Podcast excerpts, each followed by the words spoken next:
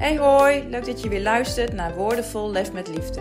Het gesproken woord waarin ik jullie graag meeneem in mijn gevoelens, gedachten, verbazing en bewondering voor alles wat er om me heen gebeurt. Luister, laat je meenemen en verrassen door wat woorden kunnen zeggen, maar vooral ook kunnen laten voelen. Ben je er klaar voor? Daar komt ie!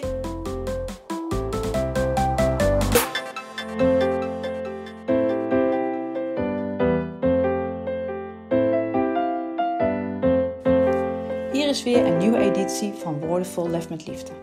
Een editie waarin het gaat over het verschil maken. Zijn het alleen de bekende mensen die het verschil kunnen maken? Of is het voor iedereen weggelegd? Het verschil maken gaat niet per se om opmerkelijke dingen die in de samenleving voor een grote verandering hebben gezorgd. Je hoeft niet allerlei wereldkundige vraagstukken op te lossen om het verschil te maken. Je kunt het verschil maken juist door het dichtbij te zoeken, bij jezelf. Het gaat er veel meer om of jij voor jezelf het verschil maakt.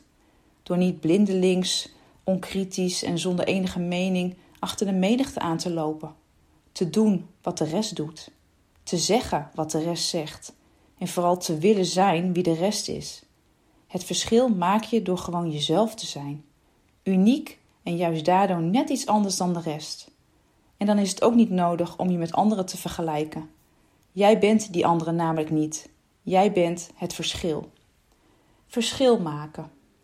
Je maakt geen verschil door te doen of te zijn zoals de rest. Je bent het verschil door net iets anders te zijn, onderscheidend op zijn best.